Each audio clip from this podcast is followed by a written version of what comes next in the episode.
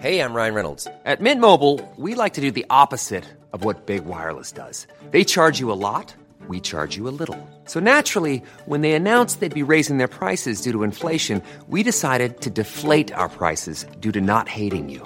That's right. We're cutting the price of Mint Unlimited from $30 a month to just $15 a month. Give it a try at mintmobile.com/switch. $45 up front for 3 months plus taxes and fees. Promo rate for new customers for limited time. Unlimited more than 40 gigabytes per month slows. Full terms at mintmobile.com. Hey, it's Ryan Reynolds, and I'm here with Keith, co-star of my upcoming film, If, only in theaters May 17th. Do you want to tell people the big news? All right, I'll do it. Sign up now and you'll get unlimited for $15 a month and 6 months of Paramount Plus Essential Plan on us. mintmobile.com/switch. Upfront payment of $45 equivalent to $15 per month. Unlimited over 40 gigabytes per month. Face lower speeds. Videos at 480p. Active Mint customers by 5/31/24 get 6 months of Paramount Plus Essential Plan. Auto renews after 6 months. Offer ends May 31st, 2024. Separate Paramount Plus registration required. Terms and conditions apply if rated PG.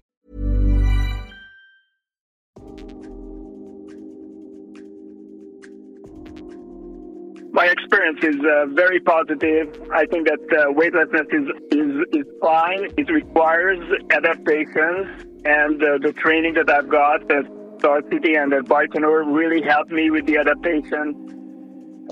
Charles Simonyi was not the first space tourist. He wasn't even the first Hungarian in space, but he's one of the few humans ever to go into space twice.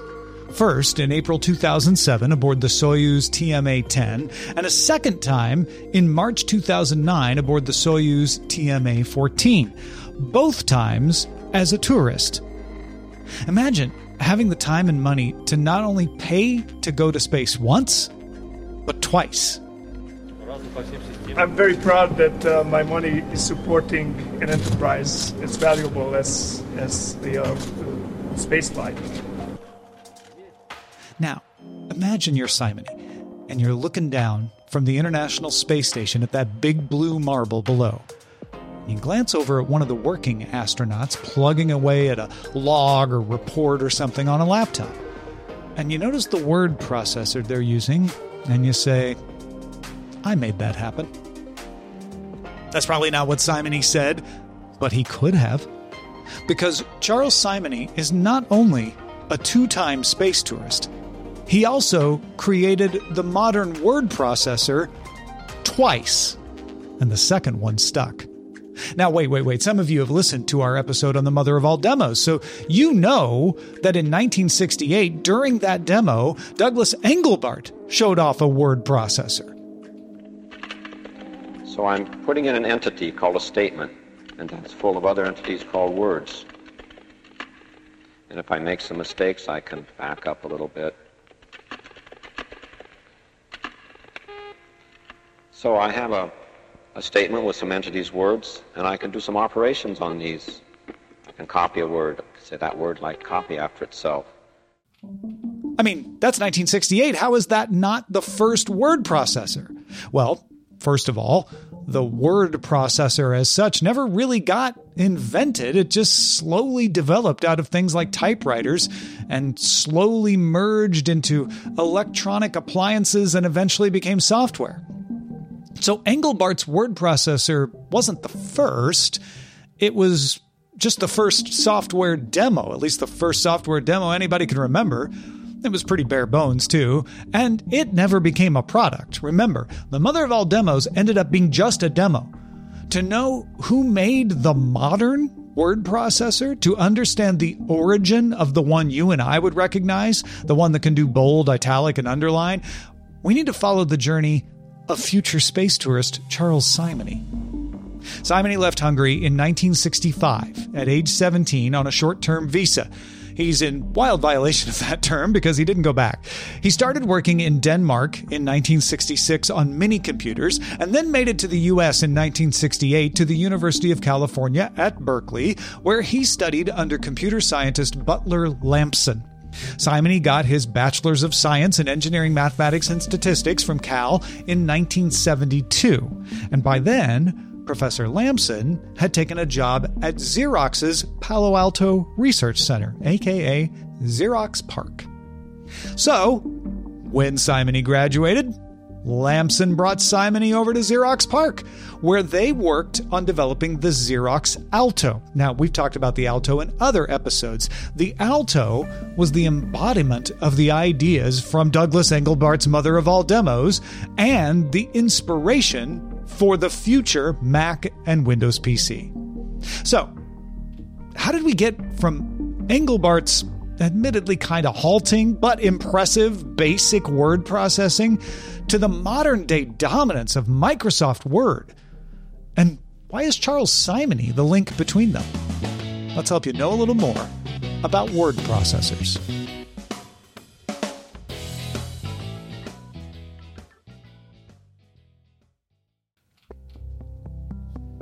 Almost every one of you listening to this used a word processor today. Most likely it was Microsoft Word. It could have been Google Docs, though, or Notepad, or TextPad, or one of literally thousands of other pieces of software that let you compose text. Word processors are background to computing these days. We don't even think of them anymore. But many of you recall that knowing how to use a word processor was once a rare enough skill you'd highlight it on your resume. And some of you remember when a word processor was a machine itself, not a piece of software. And before that, it was just typewriters. We could do a whole episode on typewriters. Maybe someday we will. But let's kind of fast forward through the 1714 patent for Henry Mill's writing machine, William Austin Burt's typographer, and Christopher Latham Shoal's typewriter, or as Scientific American called it at the time, the literary piano. Those machines just put letters on paper. So, what would you call the first word processor? Something that could erase characters without you having to pull out the whiteout? Typewriters started doing that in the 1930s. A German IBM typewriter salesperson named Ulrich Steinhilper is often credited with popularizing the term. In German, it was Textverarbeitung in the 1950s. That was translated as word processing. But I don't know, maybe because it was in German most of the time, the phrase didn't really catch on right away. Perhaps a word processor is the ability to store characters before they're committed to paper. IBM's MTST for magnetic tape selectric typewriter did that in 1964. You could store your typing for later reuse. Or maybe it was avoiding the need to use paper at all, something Douglas Engelbart showed off in his Mother of All Demos. But let's keep following IBM for the moment, because IBM let you store words on something you could share and edit.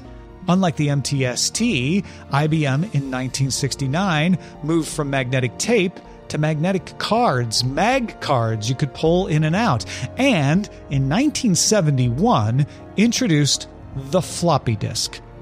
That is a pivotal moment for word processing. That same year, 1971, the New York Times identified word processing as a business buzzword, so it finally made it into the natural parlance. It was a more specific version of data processing. That's how they defined it. That was another business buzzword for using computers to run your business. And that floppy disk encouraged other companies to get into the game.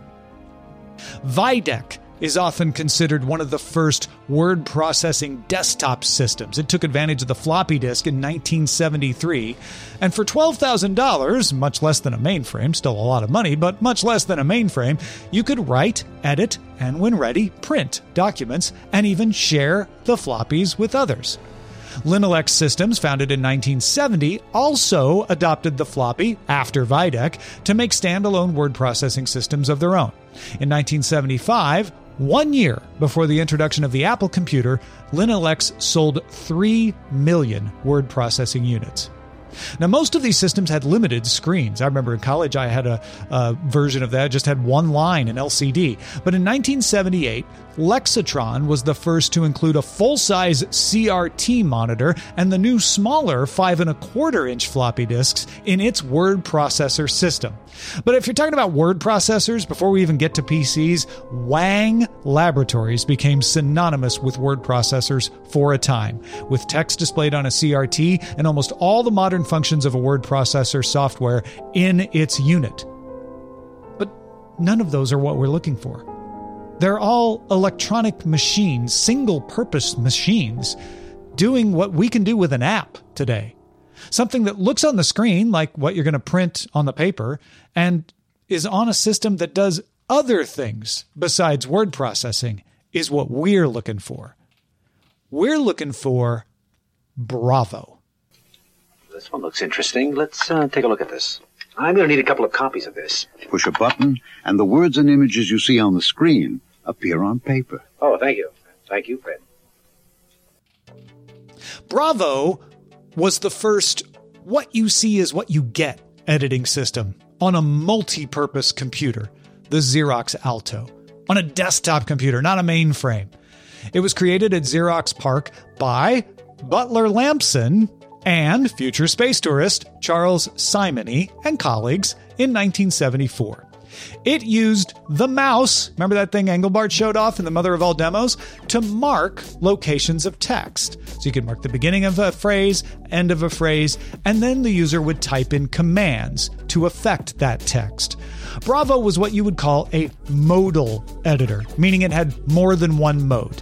In insert mode, you would enter the text, press escape, and it was inserted into the selected area of your document. In command mode, you told the program what to do. So you'd click twice to select text, once at the beginning, once at the end, and you could not drag the cursor while holding the mouse down like you do now, so that was your only way of selecting text. And then once you'd marked a sentence with the mouse, you could enter a command, like make it bold, for instance. Side note on Bravo, one quirk of this was in early versions, the command edit was accidentally interpreted as 4 one-letter commands. E for everything, D for delete, I for input, and T for the letter T. Thus, it would take everything, delete it, and in its place put T, replacing all your text with the letter T if you accidentally wrote edit. You could only undo the most recent command on Bravo, so once you did this, you could undo the insertion of all the T's, but not the deletion of all your selected text. Anyway, they did fix that, and Bravo was impressive. It wasn't fully WYSIWYG. Some people argue it wasn't the first WYSIWYG because of that. It was what you see is what you get in so much as the format looked the same on the screen as the paper. So if it was justified on the screen, it would be justified on the paper. Fonts, spacing would all be the same. It did not look exactly like it would on the page because the Alto monitors displayed 72 pixels per inch and Xerox PARC's laser printers gave you 300 pixels per inch. Now, there was a special display mode that would attempt to show the text as it would appear on the page, kind of emulate it, but it wasn't perfect. There were occasional variances. Bravo X followed in 1979. That one was modeless, so you didn't have to switch between command and insert mode. And then Gypsy followed that with a truly modeless word processor. That meant when you typed a character, it always typed that character in the document, the way we do now. There was no command mode, no accidentally replacing all your text with T's. You could also hold down the mouse button and drag the cursor across text to select it. No need to click at the beginning and the end anymore. You could also double click on a word to select it. And once you had your text selected, you could then press the control key and B to bold, Control key I to italicize, U to underline. Gypsy also introduced the ability to cut, copy, and paste text. Other commands were still available, but they put them in a clickable menu, something we're very familiar with today. Today, word processing specialists and equipment often can produce 4 times as much work, print over 200 perfect lines a minute, memorize thousands of paragraphs, and retrieve them at a moment's notice. Align those pesky decimal points, reset margins and format in an instant, correct whole pages with the touch of a button. And wonder of wonders, word processors will never have to erase again. Wow. Sounds great. While the Alto never reached mainstream commercial success, word processing did begin to take off. In December 1976, filmmaker Michael Schreyer began selling Electric Pencil for the Altair, considered the first word processor for personal computers. It was 14 lines of 64 characters on a monochrome monitor, usually the size of a small black and white TV. Starting in 1977, science fiction author Jerry Pournelle used Electric Pencil to edit his novels, so he's generally credited with being the first published sci-fi author to use a word processor on his published works. In 1978, the founder of MicroPro International, Seymour Rubinstein, took 4 months and wrote his own word processor called WordStar for owners of computers running CPM. Now, WordStar was eventually rewritten for DOS and Windows and competed with WordPerfect for the word processor market. But the two companies that would make word processing mainstream were Microsoft and Apple, and they would need each other to do it. Apple's first attempt at a modeless, what-you-see-is-what-you-get word processor was Lisa Wright for the unfortunately failed Lisa computer. You would tear off stationery to start a document and then edit it from there. The Lisa did not succeed, so many more people are familiar with MacWrite. It shipped on every Mac from launch in 1984 to 1986. And then Apple spun off MacWrite into a new company called Claris in 1987, which continued to publish versions of MacWrite until they discontinued it in 1998. But you don't use MacWrite today. You probably use Microsoft Word, a product of computer scientist and future space tourist Charles Simonyi. In 1981, Simonyi was still working on research at Xerox PARC with luminaries like Robert Metcalfe. If you ever listened to our Ethernet episode, you know he's credited with inventing Ethernet. Well, after Bravo, Simonyi had moved on to other projects. He still gave input and tech support to projects like Gypsy, but he was devoting more time to his idea of meta-programming, which is what he wrote his doctoral dissertation on for Stanford in 1977. So Metcalfe, saying, "You're a guy with big ideas, I know this other guy with big ideas," suggested Simonyi visit Bill Gates at Microsoft. Gates had seen the Alto and was busy trying to incorporate its ideas into Microsoft's products, like Windows. And Gates wanted to start an applications group. He asked Simonyi to start the applications group at Microsoft and make his first project a what-you-see-is-what-you-get word processor. Not one that would languish like the one at Xerox PARC, but one that everyone would use. Simonyi took the job and brought with him a Xerox PARC intern named Richard Brody as the primary software engineer. Simonyi made some interesting choices with Word and also with Excel, which his group also developed. They ran on a sort of virtual machine that made them easy to port between platforms. And Word supported high-resolution displays and laser printers even when most users didn't have either. It didn't need to do that, but he insisted on building it in. Word was first released as Microsoft Multi-Tool Word on October 25th, 1983 for Xenix systems. That was a Unix variant licensed from AT&T by Microsoft, and of course followed by a version for Microsoft DOS. Free copies of Word were bundled into PC World magazine in its November 1983 issue, making Word the first application distributed in a magazine on disk rather than printed in code in the pages. Microsoft demonstrated Word for Windows that year, but Word for Windows wouldn't come for a long time. Its main market was DOS. Unlike most DOS programs, though, Word was designed to be used with a mouse. So high-res displays, laser printers, mouse use, very ahead of its time. It had an undo function and the ability to display bold, italicized, and underlined text on screen instead of just showing the markup. But its interface was still too different from WordStar. That was the one everybody knew. Maybe they'd go to WordPerfect. More of them were. But this Word, Microsoft Word, it was a little too weird. It was suffering a little bit from the same thing that Engelbart's demo in 1968 had. Looks great, not sure how practical it is. So Simonyi's team kept improving it. By 1985, Word had unlimited undos, the fastest cut and paste in the business, and it still had that largely unused support for high-resolution displays and laser printers, and that easy-to-port feature. So, it was a no-brainer to bring Word to the brand new Macintosh that had launched the year before, once it had been out long enough to prove it was not another Lisa.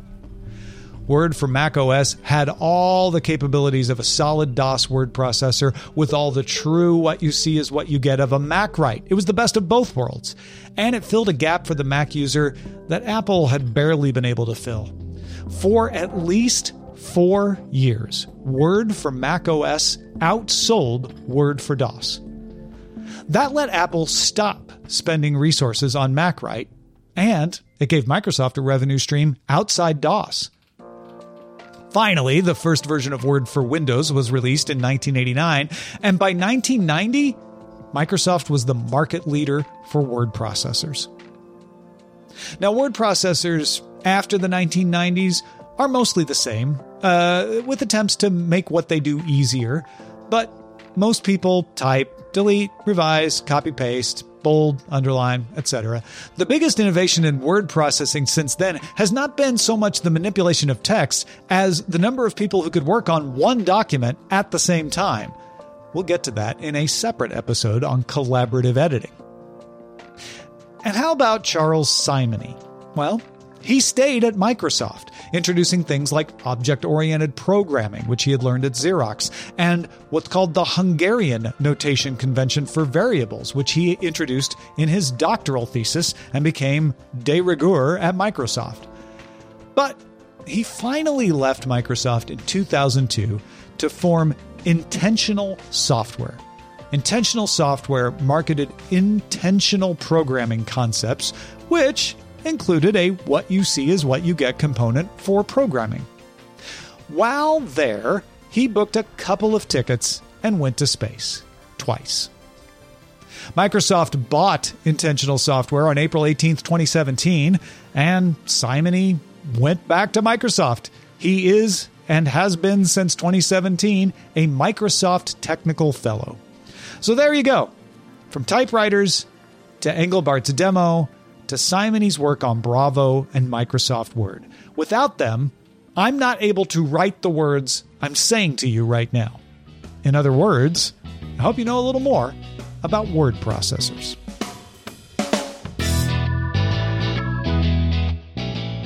Know a Little More is researched, written, and hosted by me, Tom Merritt. Editing and production provided by Anthony Lamos in conjunction with Will Saddleberg and Dog and Pony Show Audio. It's issued under a Creative Commons Share Attribution 4.0 international license.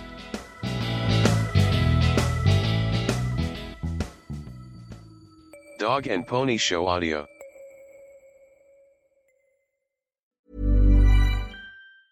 Hi, I'm Daniel, founder of Pretty Litter. Did you know cats tend to hide symptoms of sickness and pain? I learned this the hard way after losing my cat, Gingy. So I created Pretty Litter, a health monitoring litter that helps detect early signs of illness by changing colors, saving you money and potentially your cat's life. Pretty Litter is veterinarian developed, and it's the easiest way to keep tabs on your fur baby's health right at home. Go to prettylitter.com and use code ACAST for 20% off your first order and a free cat toy. Terms and conditions apply. See site for details.